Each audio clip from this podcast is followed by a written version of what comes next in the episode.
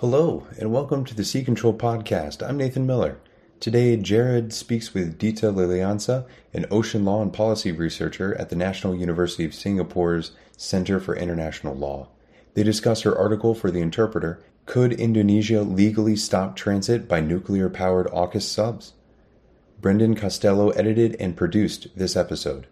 CIMSEC is looking for a volunteer to join our technical team and support our web operations. We're looking for someone with a background in WordPress implementation and support, as well as knowledge in web hosting and networking. Some knowledge of identity management and security operations is also helpful. Please reach out to content at cimsec.org to share your background and discuss. I would like to pause here to highlight our local chapters. Whether you are in South Korea, Egypt, Singapore, France, New York, India, or the Caribbean, chances are there's a CIMSEC local chapter near you. You can find a full listing of local chapters and contact information on our website, cimsec.org so if you are interested, please reach out. Finally, I want to take the opportunity to recommend our partners in the CIMSEC podcast network, the Bilge Pumps. You can find Alex, Jamie, Drac, and a pile of Irn-Bru bottles wherever you download your podcasts. And with that, Kimber's Men. You're listening to Sea Control, hosted by the Center for International Maritime Security.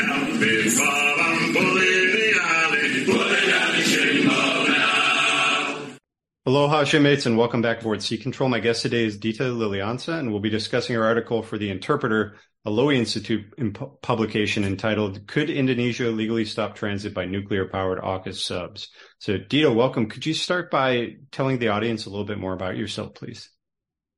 Uh, thanks, Jared. So, hi, everyone. Uh, my name is Dita. So, I'm currently a researcher at the Center for International Law at the National University of Singapore. Uh, so I'm a lawyer by training, but I have an interest in maritime security, and this topic is very close to my heart because I'm originally from Indonesia. Well, thank you again for joining us. As a reminder to the listeners, all opinions are our own and not reflective of any institution with which we might be otherwise associated. So, details start with the obvious: that why is this even a question? Right. Uh, so thanks, Jared, for the question. Uh, so my article is pretty much reacting to statements by some of the Indonesian government officials in the wake of the AUKUS announcement, uh, suggesting that Indonesia should consider prohibiting the passage of foreign submarines through its archipelagic waters if they are engaged in activities related to war or preparation of war or non-peaceful activities. So when I first read these statements, I was like, wait a minute on what grounds? And so as a lawyer by training, my brain always like automatically asks for the legality of an activity. You know, it raises a very interesting question on, you know, on that very focus where my article is, you know, like could Indonesia actually uh, stop transit by nuclear power subs? I didn't write this uh, in the read ahead. I'm going to ask it anyway. If you can't answer it, feel free to pass on it. Um, can you explain a little bit more about the Indonesia's geography and why this is such a important question for them in particular because of just where the country sits between Australia and China? So really Indonesia is in the middle of this, I think, competition, I would say. If you look at the map, Indonesia is pretty large. Uh, if you see, you know, like it connects the Indian Ocean and the Pacific Ocean. So whether whether you're coming from the Indian Ocean, going all the way to the South China Sea, you have to pass through certain choke points that are located in Indonesia. It, you know, either it's the one in the Malacca Strait or in the Sunda Strait or the Lombok Strait. And I think in the context of submarines, uh, as I have been informed, I think among those choke points, I think Lombok uh, Strait is the most ideal location for submarines because of the depth so it's much deeper. Uh, I think it's more than, you know, 25 meters. not sure, uh, you know, in terms of the other straits, but, uh, I've been informed that that's, you know, the ideal location where submarines can submerge, uh, in their normal mode, which means, you know, underwater and all the way through the Mala- uh, to the Makassar Strait, which is between the Borneo and the Sulawesi. So uh, really, there are several options if you know, like let's say Australian subs want to traverse from its base in Perth or you know in Australia all the way to China, then it must go through Indonesian waters. That's why you know the questions of you know passage through Indonesian waters becomes very crucial in you know the whole AUKUS uh, discussion because without being able to go through Indonesian waters, I don't think, uh, I think it would be too far. Well, they could always go all the way from, you know, Papua New Guinea or, you know, all the way is kind of like, uh, escaping Indonesia, but that would be too far. Uh, effectively, Indonesia is the shortest route if, you know, AUKUS subs want to go from Australia to China or South China Sea. So for the listeners, we'll have a link in the show notes here. There's a CIMSEC did a choke points and littorals topic week uh, a couple years ago, and one of the submissions for that was a very detailed map of the Indo-Pacific and specifically all the straits that you just mentioned and what exactly will and will not fit uh, in which mode through those straits. Um, but what rights do ships and warships specifically have to transit territorial waters? Right. So I think to answer this question, I just have to give some brief context. So in this regards, uh, when we're talking about archipelagic waters and the rights of ships and warships, we mm. pretty much talk about the Law of the Sea Convention, which was concluded in 1982, entered into force in 1994. Now it has 168 parties, including Indonesia. So some who are not parties to the convention, like the United States, have considered many of its provisions as customary international law, meaning it is also binding on non-parties. So one key aspect of UNCLOS is its zonal approach. So it divides the ocean into several maritime zones with different rights and obligations. And one of these zones, which is critical to our discussion today, is the archipelagic waters you know, based on this uh, archipelagic waters, there are only several states, you know, in the world that claim archipelagic, state status, including Indonesia. You know, with with that status, Indonesia is able to draw archipelagic waters. And based on the Law of the Sea Convention, all ships, including submarines and warships, have guaranteed rights to navigate through archipelagic waters under the right of innocent passage, or the right of archipelagic sea lane passage. So, you know, how are they different? So the right of archipelagic sea lane passage uh, grants all ships the right to navigate continuously and expeditiously in their normal mode through the archipelagic waters and the adjacent territorial sea. And so the term normal mode here uh, for submarine especially means that they may navigate submerged since that's their normal mode of uh, navigation. But this right cannot be impeded or suspended by the archipelagic state for any reason. So, um, whereas the other right, the archipelagic, uh, you know, the innocent passage, it's quite different in a way that, you know, it's more limited, uh, but it applies throughout archipelagic waters and through the territorial sea.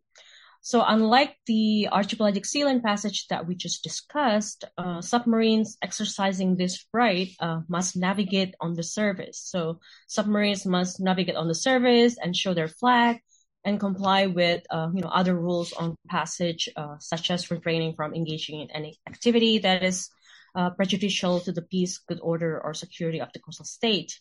And another point that is relevant to our discussion on AUKUS is that under, unlike the archipelagic sea passage, if ships navigate through the innocent passage, this right may be temporarily suspended in specified, uh, in specified areas of the archipelagic waters and territorial sea, provided that such suspension is essential for the protection of the security uh, of the coastal state. Of course, uh, you know, there is a due notice requirement that uh, must be rendered by the coastal state before imposing such a closure in its waters.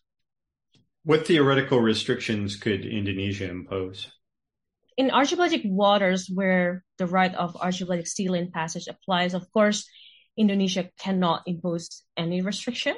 So even let's say we're we're talking, you know, in the context of wartime, these lanes must be kept open. So archipelagic states have an obligation to respect this right of foreign submarines but when we're talking about, you know, the innocent passage uh, right in the archipelagic waters, since temporary suspension can take place uh, if it's essential for the protection of coastal state security, uh, Indonesia, you know, can give due notice to the public, but then it has to specify, you know, like provide navigation warnings to mariners, uh, specifying the coordinates at which the temporary closure would be held and for how long but again, you know, like this, I think the last time Indonesia had this closure was in 1988.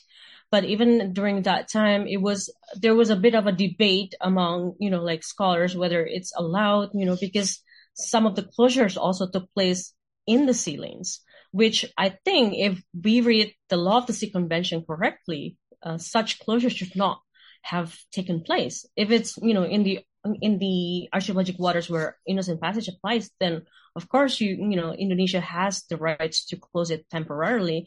But I think the key word here is temporarily. So it's not like permanent and it's also non-discriminatory. So, you know, it has to apply to all states. So like if you close the sea lane just for certain states, then that would raise the question of why, you know, like you treat certain states differently than others. Does UNCLOS address changes specific to wartime? And if so, what are they? No, unfortunately not. Like so UNCLOS, as far as I know, does not explicitly address uh, changes to uh, specific to wartime, which is why I think uh, there have been some debates as to whether you know UNCLOS applies during an international armed conflict or not. So views uh, among scholars vary from UNCLOS not applying at all to UNCLOS remaining applicable based on my research, the law of naval warfare supersedes UNCLOS for belligerent parties, that's for sure. But then UNCLOS continues to govern the conduct between neutral and belligerents, and of course, among neutrals. So I would agree that maritime rights and duties that states enjoy in peacetime continue during an armed conflict, particularly the rules on passage rights uh, of foreign ships through archipelagic waters. But minor exceptions may apply but not for the passage rights. So I'll just give you one example of, you know, how that minor exception is the exercise of the belligerent's right of visit, search, and capture, for instance, over neutral merchant ships. That provides an exception to exclusive flag state jurisdiction, which is well protected in the law of the sea convention during peacetime.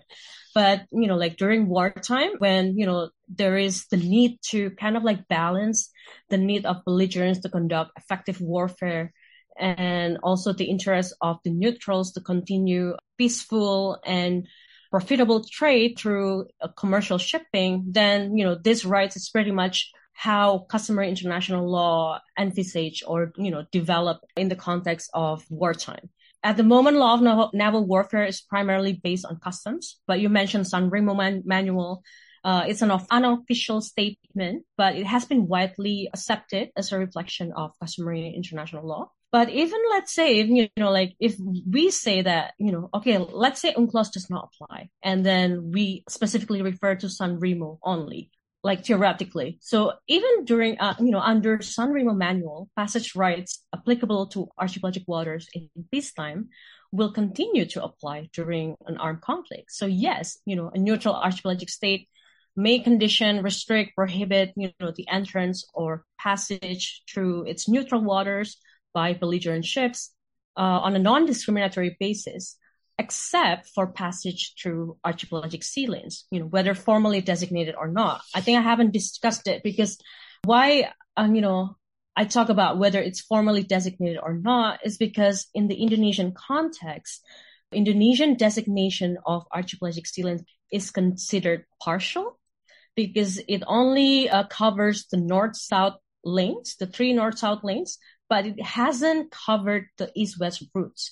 So that means other states may exercise the rights of archipelagic sea lane passage not only through this designated lanes to the north-south, but theoretically through, you know, the east-west route.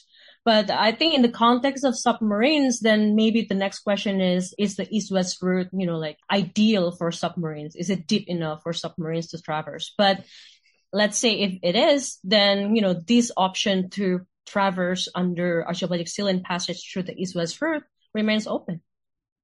Then one just final question. So regardless of what Indonesia wants to do, and we could say for the, the sake of argument for this question, we'll say it wants to prevent transit by belligerents, any sides participating in a conflict.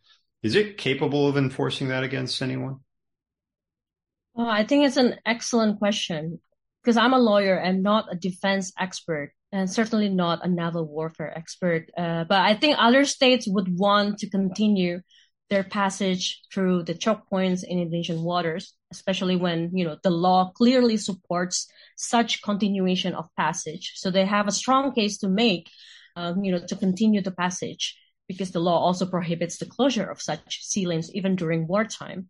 But then, you know, you're right to ask the question, you know, how would Indonesia enforce it? Is it capable? So like another question would be if Indonesia does that, would the closure only apply to certain ships, you know, to these AUKUS subs or to other ships as well? And what does it mean to Indonesia's status during, you know, if, because you're mentioning about belligerent. So I'm assuming that we're talking specifically in the context of wartime. So what does it mean if, you know, there is a wartime and Indonesia uh, chooses to close these sea lanes? Uh, what does it mean to Indonesia's status is it still a neutral state or is it also a belligerent? So I think I will leave it there for another discussion and maybe future discussion.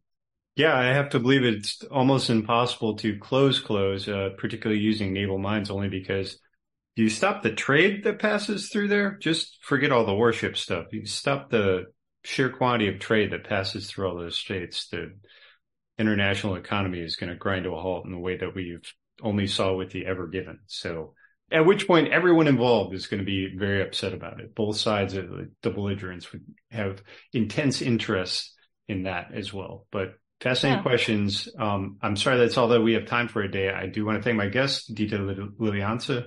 Dita, where can we find you online and what are you working on next? So you can find me online on LinkedIn or Twitter. So my Twitter handler is at uh, D L I L I A N S A. So pretty much uh, the first letter of my first name and then my last name.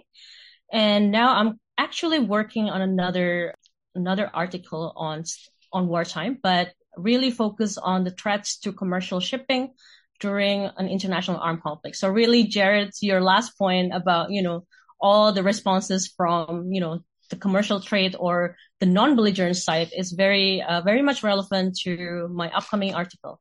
Please look forward to it because I think it's a, such an interesting paper and such an interesting topic. I am looking forward to it, and uh, we definitely want to bring you back once that is published. So uh, we will be in touch. But thank you again for joining us today. To the listeners, thanks for tuning in. We'll see you next time.